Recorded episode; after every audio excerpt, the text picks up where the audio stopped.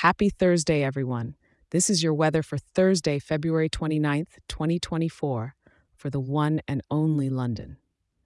Before we dive into today's forecast, I've got something new and exciting to share with you. If you love getting your daily weather as much as I love giving it to you each day, now you can have it emailed to you each morning.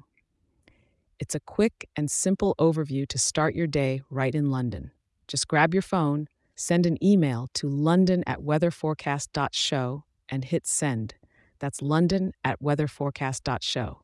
It's completely free and ready for you. Now let's get right into the weather. Starting off with the morning, London's waking up to a temperature of about 10 degrees. But don't let that mild start fool you. As we move through the day, the temperature will hover around 9 degrees. It's not exactly warm, but not too chilly either. Typical London vibe, I'd say. Into the evening, though, things start to cool down, dropping to about 4 degrees. And with the night not straying far from that, it's clear we're in for a consistent chill as the sun goes down. Now, about that rain. London is set for moderate rain throughout the day with a total of around 7 millimeters. That's quite the downpour, so definitely don't leave home without your umbrella. And with cloudiness at 100%, it's a gray day ahead, folks. Sorry, I mean you, not folks.